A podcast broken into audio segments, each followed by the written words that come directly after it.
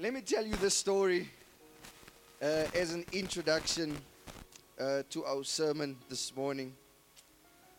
Uh, in the midst of a serene Sunday morning, the congregation of the AFM Midrand Impact Christian Center had gathered for their usual worship service. The church, a diverse and vibrant community, was buzzing with anticipation of another uplifting sermon. Pastor Owen Smith stepped up to preach, ready to deliver a message inspired by Luke chapter 16, verse 8 to 13, a passage that stirred the hearts of all present. And as he delved into the passage, the atmosphere seemed, seemed to shift. The congregation felt a presence beyond the ordinary. And that's when it happened. A soft, radiant light bathed the front of the sanctuary. And in a moment of awe, there stood a figure, unmistakably Jesus Christ. His eyes filled with compassion and authority, scanning the gathering. As the service progressed, the congregation pondered on the parable that, they were, that, that, that was preached to them. And Jesus stepped up and he stopped the service and he said, Today I came physically to you to see if you would be, if you would be found faithful when it comes to your resources. I came to test, and Jesus lines up the whole church in front of him. And he calls us each one by name. And when he asks us whether we are faithful with our resources, what would our answer be to our Lord and Savior, Jesus Christ? What would we be answering to him? And when I talk about resources, it's everything that he gave us money, time, our lives, our families. What kind of stewards would we be if Christ had to come in and disrupt the service and make us all stand in one row and ask us these questions?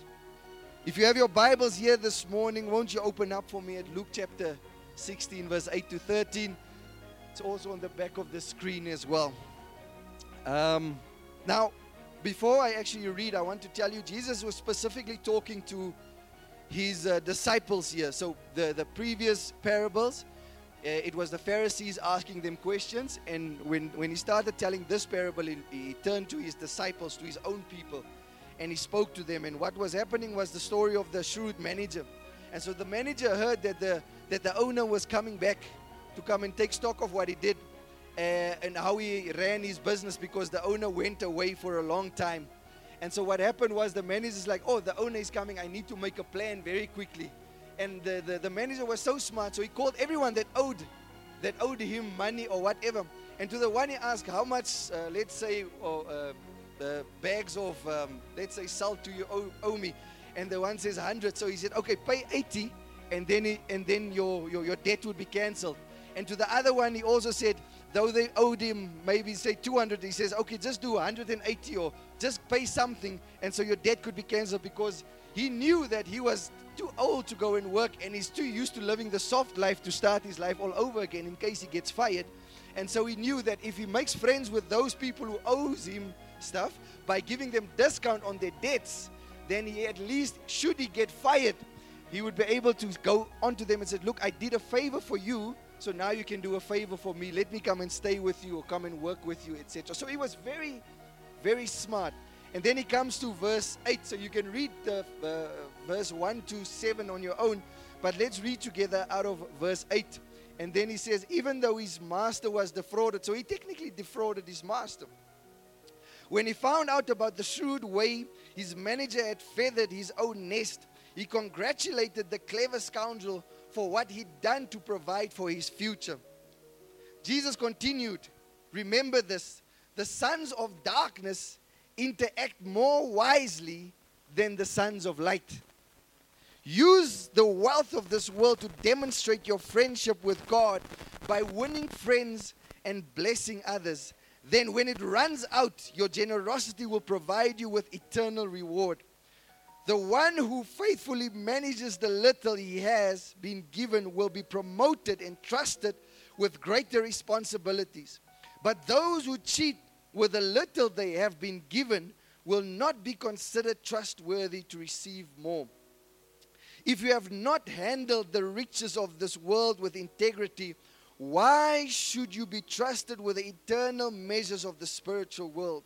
And you, if you have not proven yourself faithful with what belongs to another, why should you be given wealth of your own? This is Jesus talking here.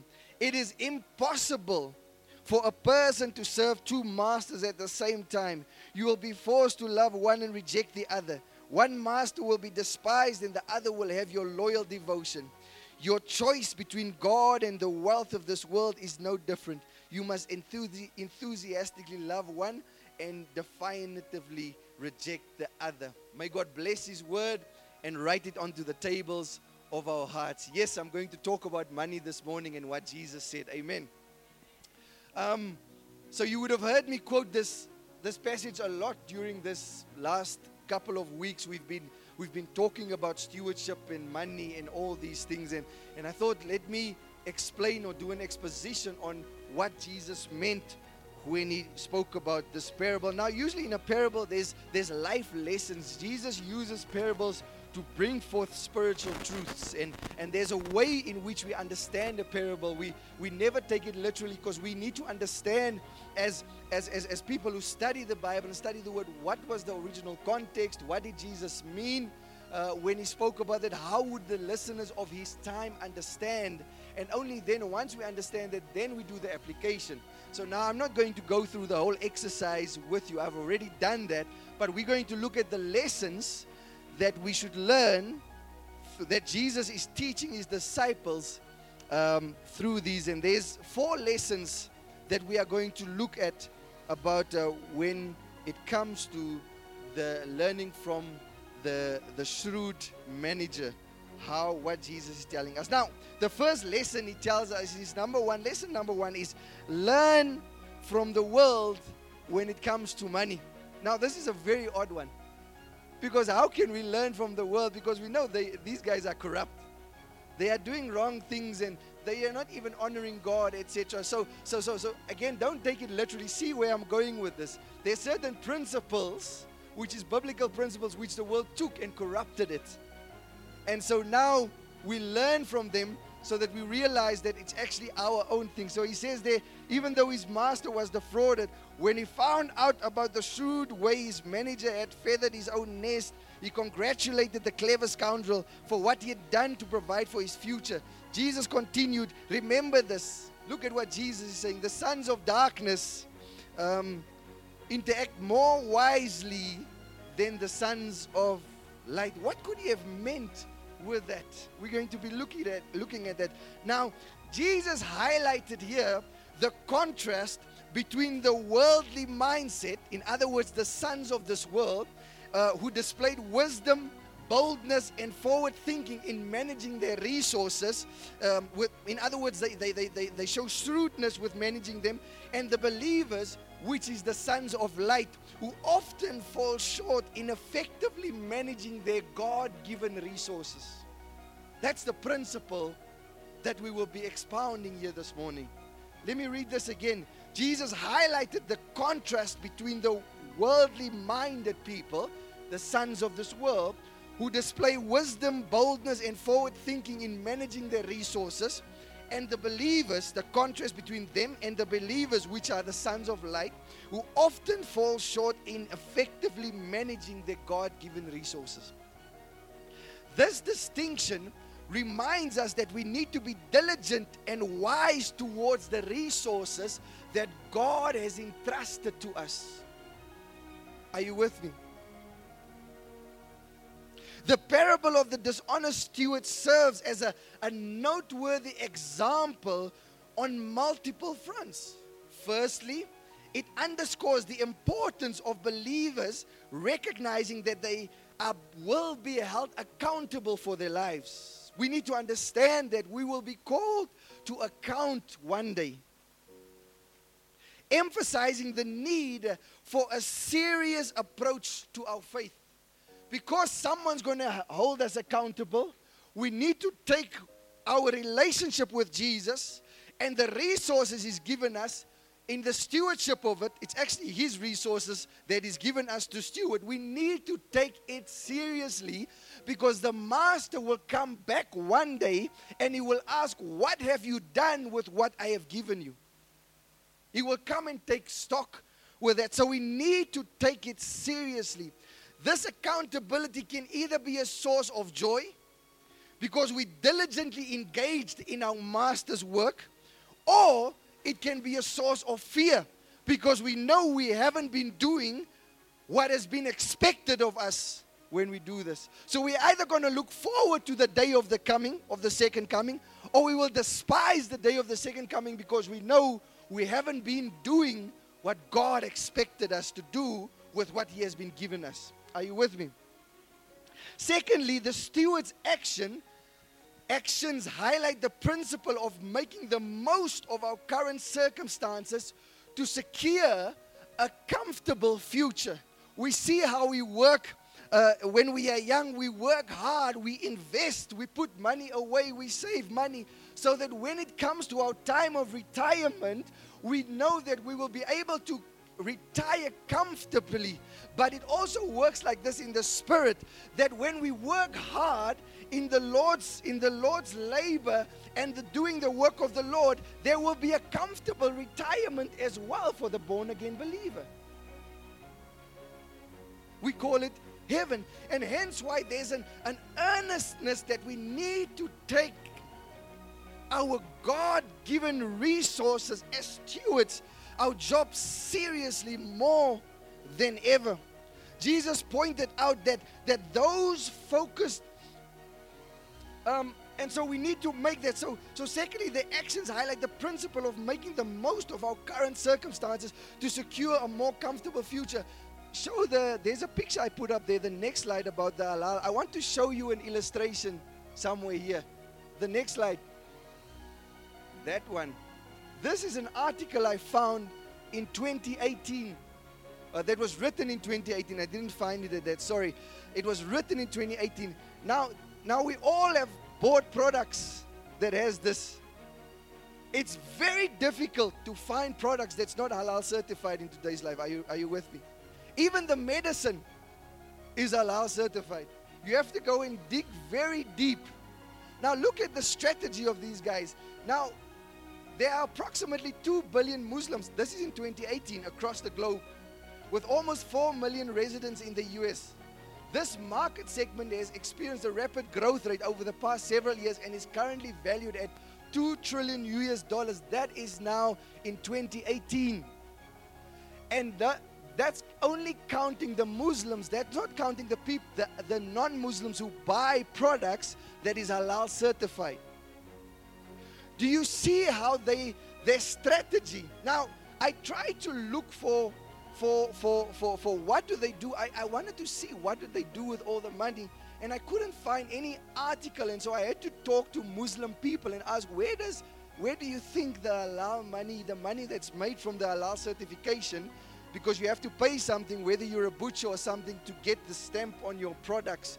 Where do the money go? What do they do with the money? Because it's a lot of money. And so I couldn't find any articles. I could only find conspiracies and all of these things. But I, I spoke to Muslim people that I know, and all of them said we use it to build schools.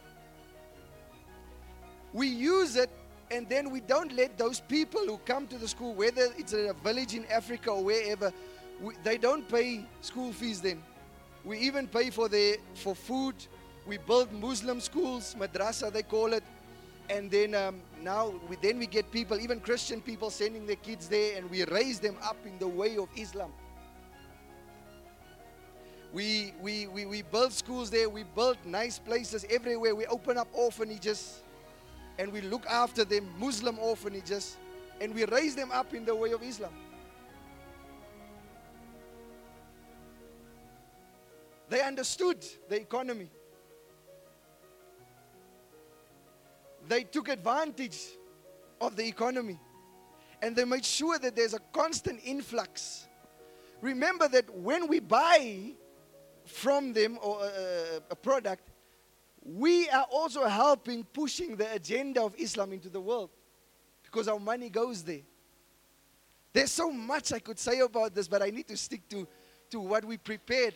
But it's just something to make us think where is the Christian businessmen and women that starts businesses to fund kingdom activities? Where is the Christian businessmen and women that starts businesses that wants to become billionaires so that they can further help further the kingdom of God wherever there was not? Where are these people? Because all we hear, we, we, we sometimes call the, the, the name of the, of the business kingdom business, but that money, the kingdom does not even see that money. That money doesn't even go to an orphanage or to, to wherever churches are being planted and all these things. It's we've got some homework to do. We've got some homework to do. So Jesus pointed out that those focused on worldly matters can often display more shrewdness in their pursuits than those dedicated to the kingdom of God.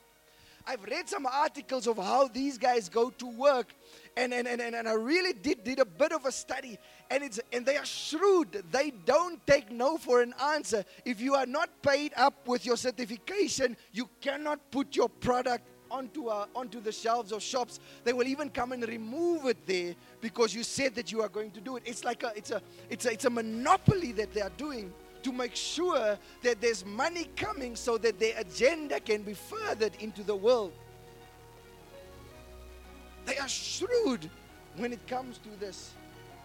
Imagine the transformation if we as believers pursued God's kingdom with the same determination that the world chases after profit and pleasure. Imagine we as people who have the power of God living in us on a daily basis do business within and under the power and the anointing of God, and we pursue business as we pursue the kingdom of God so that the kingdom of God can be furthered wherever we go. Imagine how it would change the world.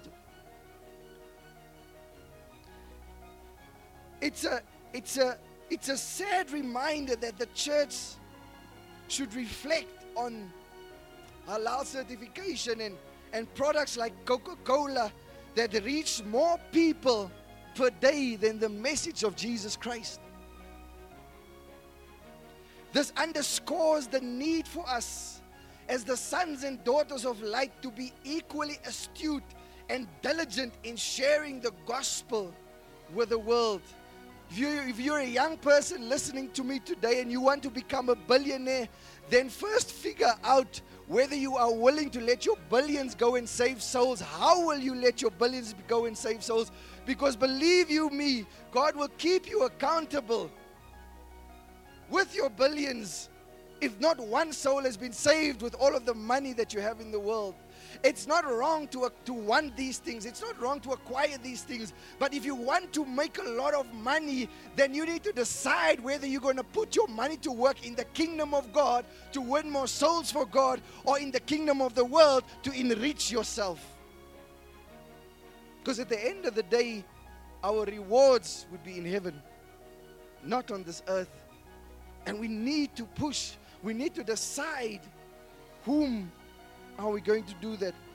Um, Maclaren, a commentator, said the following He says, Go to the men of the world, thou Christian, and do not let it be said that the devil's scholars are more studious and earnest than Christ's disciples. These guys know how to make money and they know how to broaden their kingdom with their money, and yet we serve who we say is the King of all kings and the Lord of all lords. And we even pray and we say, The kettle on a thousand hills belong to Him. But we put all our kettles in our pockets and no one comes to the saving knowledge of Jesus through the kettles He has given to us. Church, we have a problem. This was the first principle, the first lesson Jesus was teaching His disciples when it comes to stewarding your money. Lesson number two. He says this uh, use or make your money with an eye towards eternity. Lesson number two use or make your money with an eye towards eternity. We see this in verse 9. He says, And I tell you, learn from this. Make friends for yourselves for eternity by means of the wealth of the unrighteous. That is, use material resources as a way to further the work of God, so that when it runs out, they will welcome you into eternal dwellings. So he used, the son of this world used, the, the, the shrewd manager said, I need to make friends so that if I get fired, I can go stay with these guys who are now my friends because I gave them discount. Jesus is saying, in short, he says, make friends uh, with use the unrighteous mammon to make friends with with with the, with the world. In other words, so that when we go to heaven, they will accept us in heaven one day because we've used our money wisely. He passed on this valuable principle with a touch of humor, emphasizing that we should use what we have now to secure our future in eternity. It's like preparing for a heavenly retirement plan. Only the dividends are out of this world. Unrighteous mammon. He uses the word here, is, is from the Aramaic word mammon, which originally means, it doesn't originally mean m- money, it means that in which one puts one's trust. And in our world today, it is money that we do that. And so he calls mammon unrighteous. Now, while the world abounds with financial planners and advisors, it is certainly valuable for Christians to acquire wisdom in, in, in managing their finances. We are not arguing about that.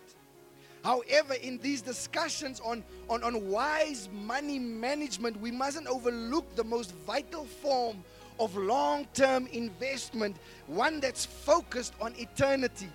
That's the only investment we need. Yes, save up for retirement. Yes, work wisely with your finances. Yes, increase it as much as possible. But remember that we are only passing through this world. This is not our permanent abode. We are not meant to stay here permanently. We are passing through, and there will be a retirement after this retirement.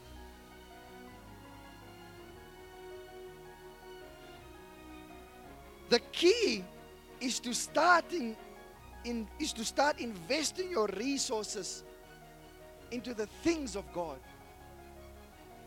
Because let's face it, most of us tend to procrastinate and wait till someday when I have enough money, I will do that. I've heard so many kids when we ask them, What do you want to be when you grow up? I want to be a millionaire because I want to build a church for the Lord. Though that is noble, that's probably because I asked them that they told me that. They probably tell their parents something different. but why should we wait for one day when we have a lot of money? Why can't we start now with the little we have? Why is it that I have to wait one day in, in, in, in, in, our, in our family, in my culture? We, we have a word where we say, uh, my. I'm waiting until my ship comes in my, my, my ship comes into the harbor because it will bring all the, the, the good things. Why do we have to wait for our ship to come in? Why can't we start now in a small way investing into the kingdom of God? So that in a small way, because I can tell you now, it will be much more difficult when you have billions or trillions one day to give to God's kingdom when it is now when you have little because when, when you when you are materially rich you would you would just say no in that church, ah, they don't even uh, handle their finances correctly. I'm not going to give them. How can I give them a trillion rand? In that church, they don't even do this, and they don't. I, I you know, we rich people, we think differently than, than poor people. These are all the mindsets. But if you start the habit now, start the habit with your children now, then you are guaranteeing them for success for one day when they have these trillions and billions and gazillions and whatever. But they would know that their first priority would be to to to to to to to to, to establish God's kingdom, to further God's kingdom through financial stewardship they would understand that. They would understand the principle. And so we won't be raising selfish children that only builds their kingdom and, and, and, and make sure they are right. But we'll have children that starts orphanages, still children that, that, that, that, that, that, that, that uh, funds orphanages, that funds hospices, that funds Christian homes so that more and more people can be discipled because we've started and made it a decision here today that we will be financing God's kingdom by stewarding our resources correctly. We have to teach these to our children as well. In a survey taken in 1992, people were asked how much money they would have to make to live the American dream. And those who, this is in 1992, and those who earn $25,000 or less a year thought they would need around 54,000. And those in the 100,000 annual income bracket said that they would buy the dream for an average of 192,000. And that's what we probably say to ourselves as well.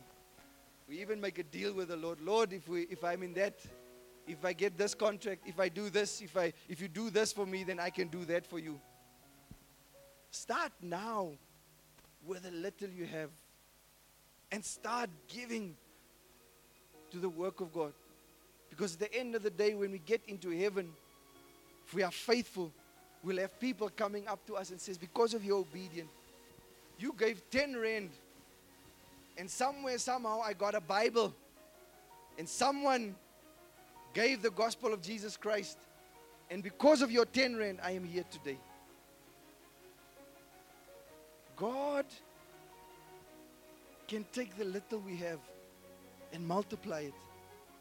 To God, it's not about the amount, it's the heart behind the giving. If it was, if it was about the amount, then I would have told you I need 10 people to give a million rand. God's going to do something in your life. But we are not that. We don't believe that's biblical. And so Moses was a stutterer. And he tried to convince God to use his brother Aaron. And God was like, No, I want to use you because Aaron was, was much more eloquent. He spoke much better. Gideon was called a mighty warrior. When the angel appeared to him, man of valor, and he didn't believe God. He says, But, but look around. How can I be a mighty warrior, man of valor? Look, look how the dead bodies are laying around here. Noah, who built the ark, was a drunk. And yet he still did it. King David, with all his nonsense that he did, he was a man after God's own heart. Yes, if you read the life of David, he, there was a lot of nonsense that happened there. Zacchaeus was a tax collector, and yet he went back and even gave back everything that he stole from people times four. Paul persecuted the church, and, and, and look at how God used him mightily we look at the disciples what happens in the in, in, in, in, in when you become a disciple is uh, as, as, as a young jewish boy at five six years old you, you must be able to remember to, to, to remember the torah the first five books out of the bible word for word. So then you would go to a, a, a rabbi and he would sit and he would listen to you and see where you make mistakes. And if you make mistakes it disqualifies you. So what then happens is you go work in the family trade which is a fisherman or a carpenter and, and, and it's kind of like something they, they look down upon. And, and, and when you didn't make the trade because you now, uh, as a rabbi, as a disciple of the rabbi, because that means you will become a teacher of the law one day. And now all the disciples didn't qualify. They had to go back to the family trade. And yet Jesus came and he called them, each one, with the little they have. The society were disappointed in them. And he took the little they have and they multiplied. That even 2,000 years later, we are still learning and teaching what they taught from Jesus. Do you see how God uses the little? It's about the heart behind the matter.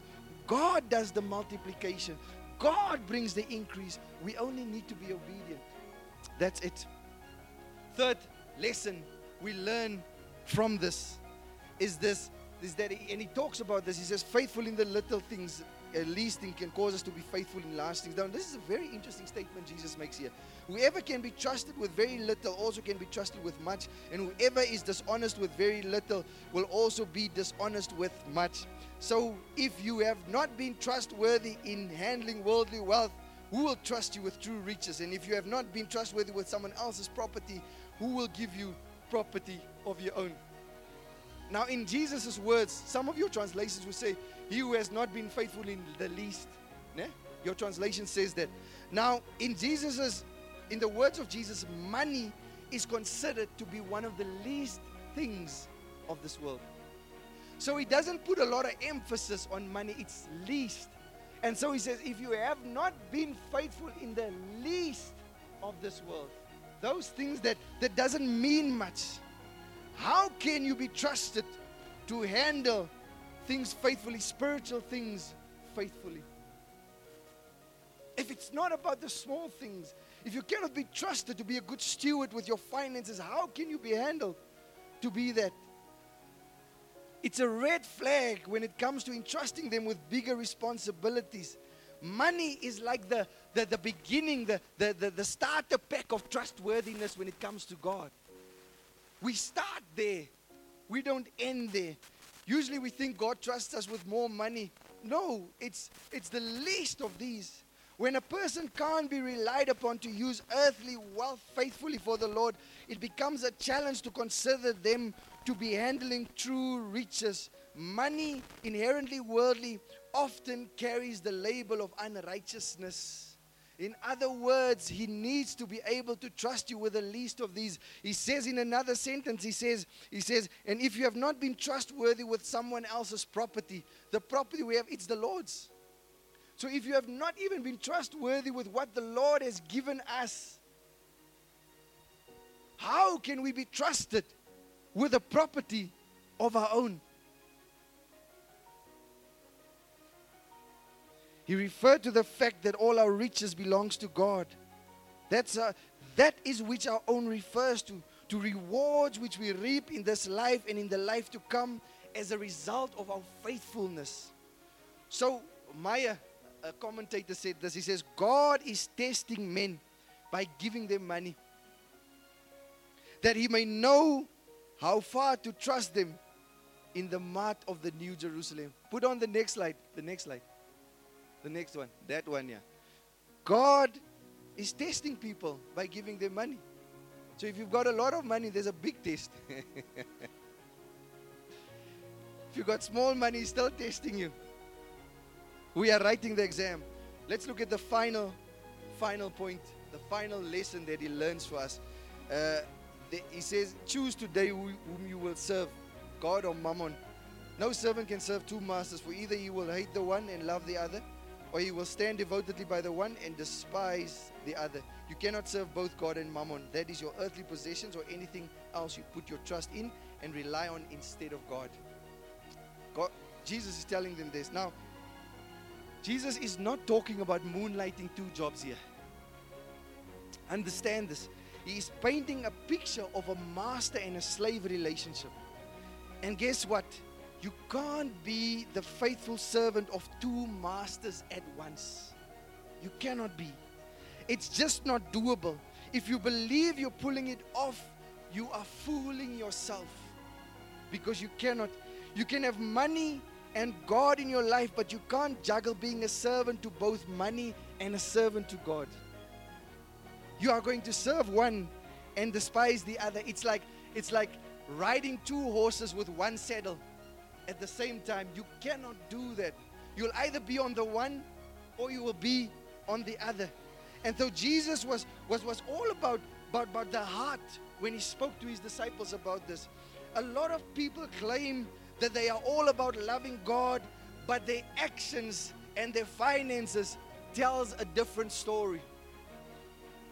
Are you with me? Especially when people jump through many hoops for money. So here's a, a litmus test that I want to leave you with. Whatever you're willing to make sacrifice, sacrifices for reveals what's your true master.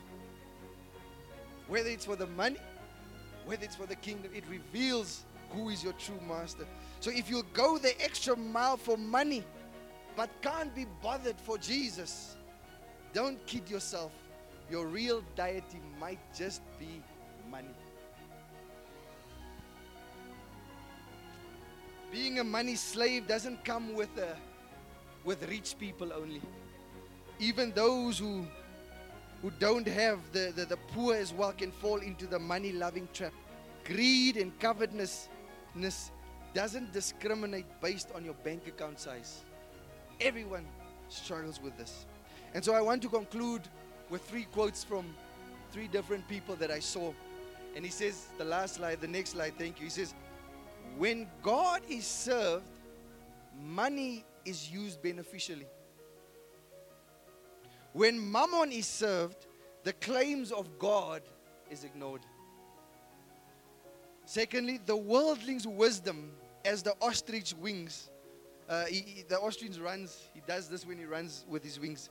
To make him outrun others upon earth and in earthly things, but helps him never a whit toward heaven.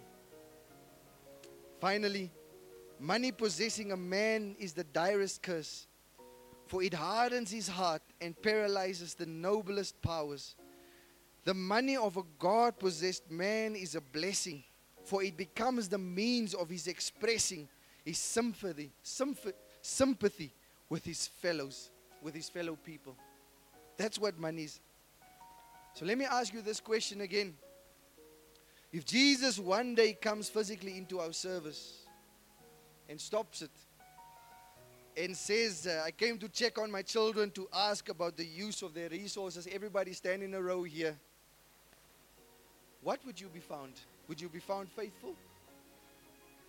Like the shrewd manager who made a plan in directing the wealth towards the, uh, to the eternal kingdom? Or will you be found lacking by directing the wealth to everything except towards the eternal kingdom? Let us stand